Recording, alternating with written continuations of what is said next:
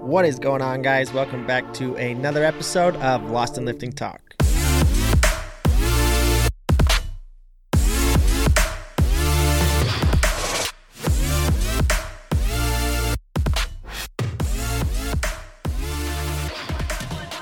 Today we are going to hop into another Q&A episode. So I've been receiving quite a few questions via DM on Instagram, through my email and just different places, people asking questions. I really do appreciate you guys for asking questions, wanting to learn further into your fitness, nutrition journeys, to be able to go out, take these tips that I'm about to give you so that you can implement them into your strategies, into the plans that you're already following so that you can get better results and more importantly, more efficient results. So I really do appreciate you guys for asking questions, wanting to learn further and develop your knowledge at a deeper level. It's beneficial to me because it gives me something to talk about, and it's beneficial to you because you can take this stuff and go out and implement it. So, I did just want to say that I really do appreciate you guys for asking the questions that you've been asking. I do have quite a few here with me today. We're just going to kind of shotgun style them. I'm going to answer quite a few of them. So, I'm not going to go into super detail on each question. I'm just going to answer it and move on to the next so I can help as many of you as possible in this one episode. Hopefully we can keep it. Well, I'm not going to give it a time time frame because I don't know how long this episode's going to be and I don't want to rush myself or or anything like that. Also, I do want to say Thank you guys for listening and going down below and reviewing the podcast. I've been asking on the last few episodes um, if you were willing to go down and review the podcast. I'm not asking to go give me a five star rating. I just want reviews. The more reviews that I get, um, the more likely this show is to pop up in other people's feeds and reach more people so that I can keep doing this because it's getting into people's ears. That's the whole point, right? For more and more people to be able to listen.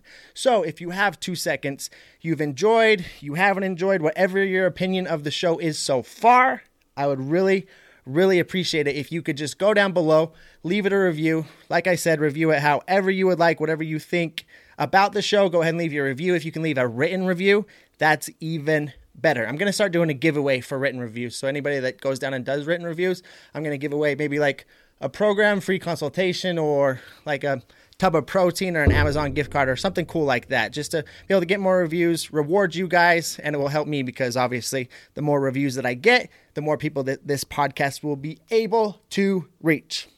With all of that said, let's just hop into these questions, shall we? Question number one comes from Meredith Hanson and she says tips on binge eating. So, if you're having an issue with binging, there's a few different ways that this can stem from. I've had problems with binging, binge eating in the past as well. So, I'll talk a little bit about my experience first because I feel like this is the main source of binging where it comes from and, and why people have a problem with it. So, if you're always focused on fat loss and restrictions of calories and food groups, over time that leads to a negative relationship with food. You think of food as something that's against your goals because if we want to lose fat, we obviously have to eat less calories than what our body burns. We have to be in a consistent calorie deficit. To be in a consistent calorie deficit for a really, really long period of time is detrimental to our mental health, even our physical health, and just the way that our body operates overall. We're not meant to always be in a caloric deficit. So if you're always losing fat, if you've been trying to lose fat for 6, 12, 18 months even, chances are you you're higher risk to end up into a binging cycle because your body needs food. It's a stress on your body to always be in a deficit. So your mind's going to start playing games with you, um, make you crave food more. And once you get the taste of things that taste really good that you feel like you shouldn't have, this switch happens and and you feel like you failed because you tasted it so you might as well just go all in because you already messed up anyway and that's how the binge cycle starts then that happens and then you over restrict so you binge you eat a ton of calories and then you end up over restricting because you ate too many calories. So then when you over restrict again, then you end up in another binge because you're restricting too hard and the cycle just goes and goes and goes. So my point with this is if you are binging and having a serious problem with it that you feel like you can't get out of, up calories every single day. Stop restricting calories so hard so that you're actually feeding your body and it's giving it less of an urge to want to go on all out binges. It's okay to go through phases in your fitness journey when you're not so focused on fat loss. fat loss shouldn't always be your number one goal. It's not healthy in the long run to always be striving to lose fat. If you're having a struggle with fat loss, you've been trying to lose fat for a really long time, you're not getting anywhere, chances are you need to take a break. That doesn't mean you need to put on a bunch of fat, you just need to come back up to a maintenance level. Calories need to be risen to a maintenance level to let your hormones recover, let your mind recover, and let your body recover so that you can end up in a good spot three, four, five months down the road to go back into a fat loss phase and actually be able to take advantage of it and not be so miserable going through these binge restrict cycles that are messing you up in the first place that are leaving you at square one instead of being able to make progress each and every week. So that would be in my advice. First and foremost, up calories on the daily. I know this is really hard. This was super, super hard for me to understand when I first started because I was so scared to gain fat. But you can't look at calories as the enemy. They're not. Your body needs calories. So that would be my biggest thing. You need to start eating more. And I know that's easier said than done, but you need to start talking about it. Once you can come to grasps with it and start eating more food, you're going to start feeling so much better and your your brain's going to kind of clear and you're going to realize this crazy cycle that you're putting yourself through and it's kind of just leaving you at square one. You're taking one step forward to always be taking two steps back. So it's really really unhealthy. So I urge you up calories. If you have further questions with this, feel more than welcome to reach out. If this wasn't your issue and it's something else that's happening with binge eating, let me know and I'll try and help the best that I can. But this is the most common reason that people go through binge cycles. So I really do hope that this helps you. Next question comes from Instagram handle Does She Dare? She says ecto, endo, mesomorph body types need individualized macros and training. So basically, she's asking do ectos, endos, and mesomorphs all need different types of nutrition plans and training plans? This has been really big in the fitness industry in the last while is talking about these different body types ecto, endo, and meso.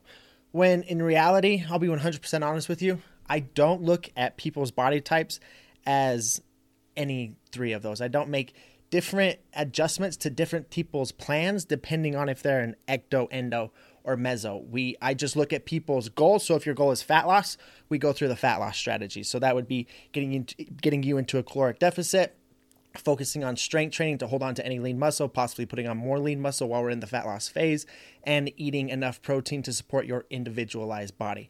If your goal is muscle mass, we focus on putting you into a slight caloric surplus, having you gaining anywhere from half a pound to two pounds per month in weight and progressively overloading in your training with volume and weight being used, reps being performed, amount of sets being done, things like that to ensure that we're putting on muscle and your body is adapting as you're progressing month to month and you're putting on weight.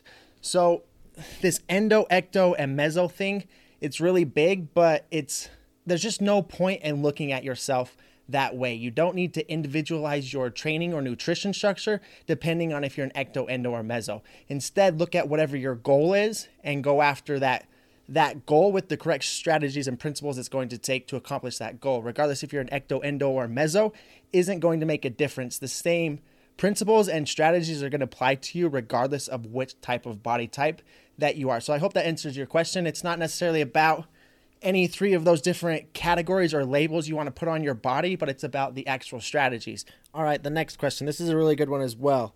They ask, when do you add sets as opposed to rep slash weight in weeks typically and why to your training? So, if the goal is muscle gain, we have to be consistently overloading the muscle, meaning you have to be using more weight, you have to be doing more sets, or you have to be performing more reps over time to be able to force your body to adapt and grow to be able to put on muscle as time goes on. You're, you can't just go and do the exact same thing with the exact same amount of weight every single day for the rest of your life and expect to keep making progress. In order to progress, you have to progress in your performance. So, like I just mentioned, reps, sets, um, weight, different things like that to ensure that you are progressing over time. So, depending on your experience level, your training history, where you've been, everybody's going to need a different amount of volume to be able in order to progress. So what he's asking is when do you need to up that volume and why in order to keep progressing your your body further.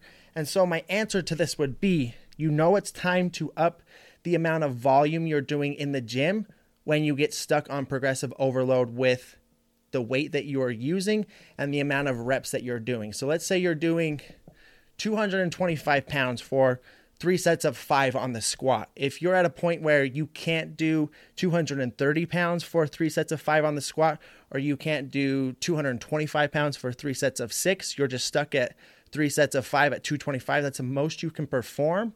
Then it's time to look at, because you can't progressive overload any further in terms of weight. Now it's time to look at overloading in terms of the amount of sets you're doing. So you could overload by going from three sets of 225 for sets of or for five reps, you could change that to four sets of 225 for five reps because that's going to add an extra five reps to that workout, which is going to force you to adapt further because you're progressively overloading. Hopefully that makes sense. So if you're stuck on particular exercises, you can't push any further in terms of weight being used or the amount of reps being performed, then it's probably time to look at upping sets.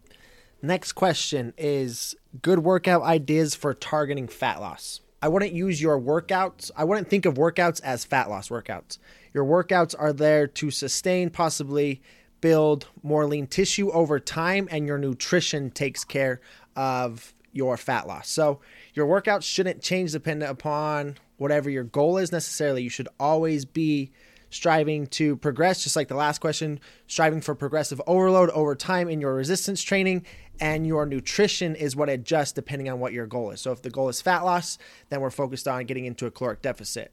But workout ideas for fat loss would just be typical strength training and over time, possibly adding in some cardio to further assist with burning more calories to create a bigger deficit as you start to plateau and things like that. So I wouldn't look at your workouts as fat loss workouts. I would just look at them as your workouts, regardless of whatever the goal is, and you're striving to progress inside of those workouts, and your nutrition will take care of the fat loss for you.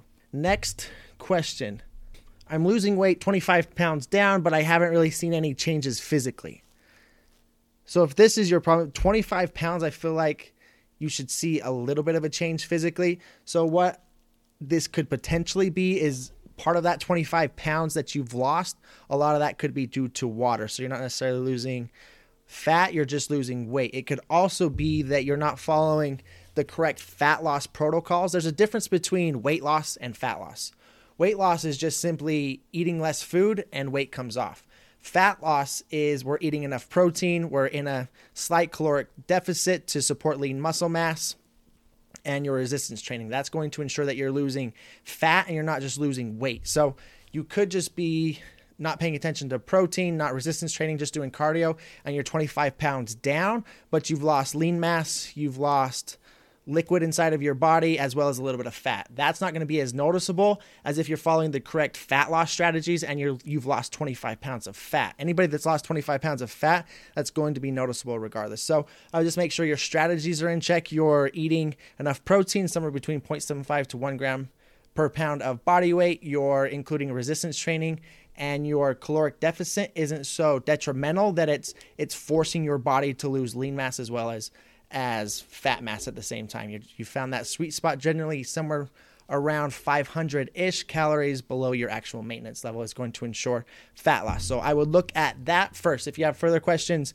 you're already doing those things, you're more than welcome to reach out and I will help you further if I can.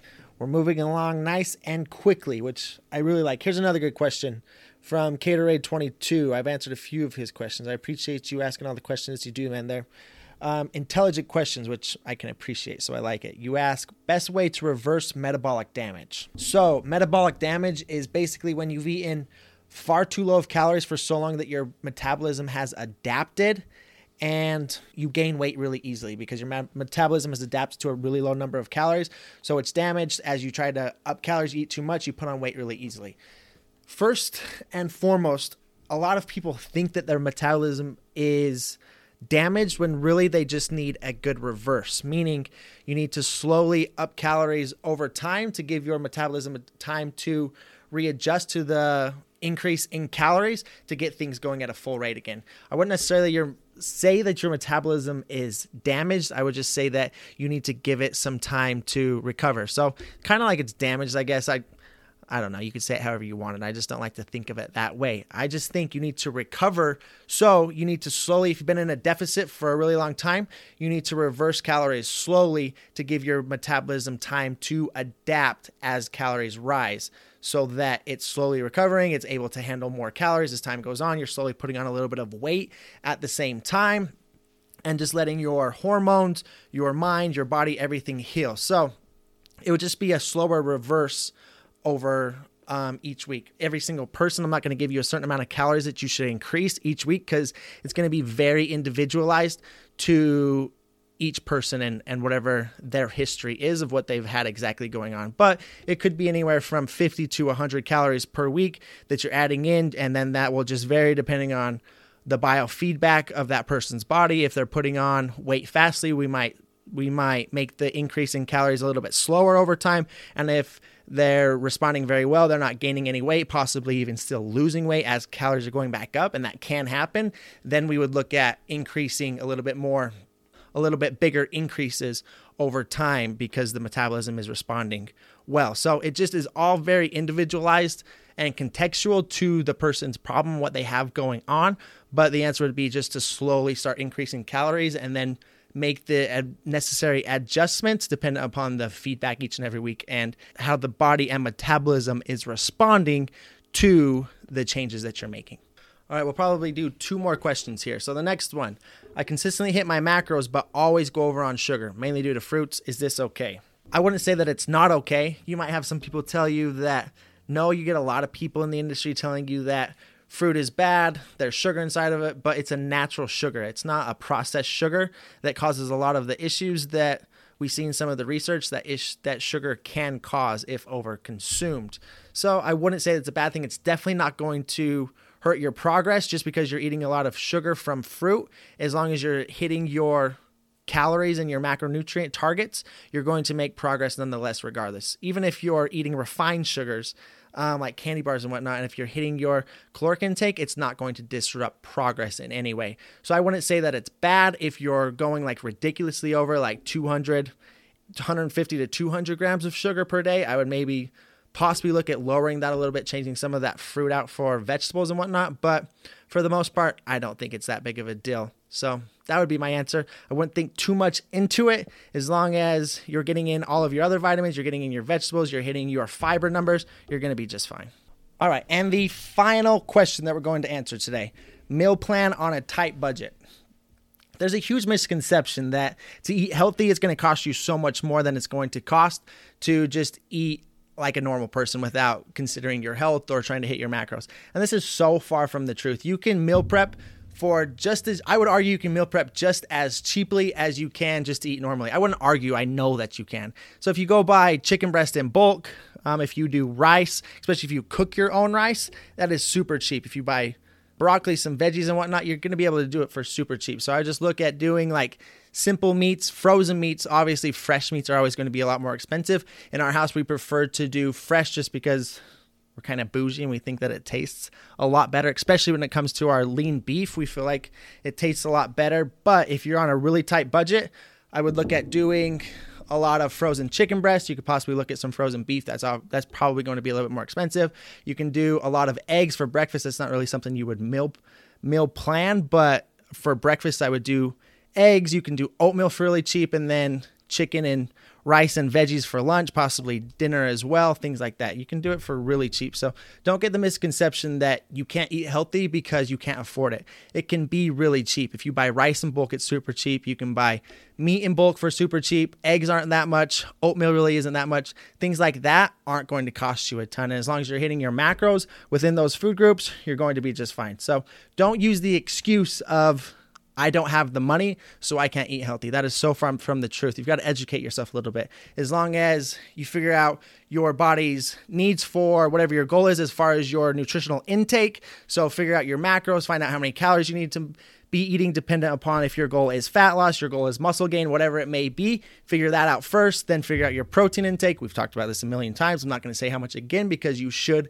know that by now and then make the meal plan according to that with budget friendly foods like chicken, frozen chicken breasts, frozen meats, rices, um, rices. I don't think rices is plural. Rice, oatmeal, eggs, stuff like that. You're going to make it work very easily. It's not that difficult to get fit on a tight budget. I promise you. All right, guys, that is going to be it for questions today. We're right in that 20, 30 minute time zone where all the episodes have been so far. So that's where we are going to cut it. Like I've already mentioned, I really do appreciate you guys for listening. I really do enjoy doing this podcast, helping you with questions. The next episode, me and my wife Claire have been talking for like the last three weeks about doing an episode together. And honestly, we've just gotten kind of lazy and we don't end up doing it. But I'm going to make a point to get her to sit down with me and we're just going to have a conversation, talk about her journey through our last baby Charlie, well, our last and only baby Charlie, how she came back from from that whole pregnancy journey, what worked best for her because she got back into really good shape in a really good amount of time. So I just want to talk to her about that. Maybe it will help some of you ladies that are having questions about pregnancy, how to come back from it, issues that you had, things like that. She has really good insight on all of that that she'll be able to help you with. I'll ask her a few questions. So if you have any questions that you'd like me to ask her for you, you're more than welcome to shoot me those in a DM on Instagram or through email, and I'd be more than happy to ask her those questions as well. I really do appreciate you for listening, like I have already said a million times today. If you would be so kind, like I said, leave a review, go down below, leave me whatever review that you think that I deserve.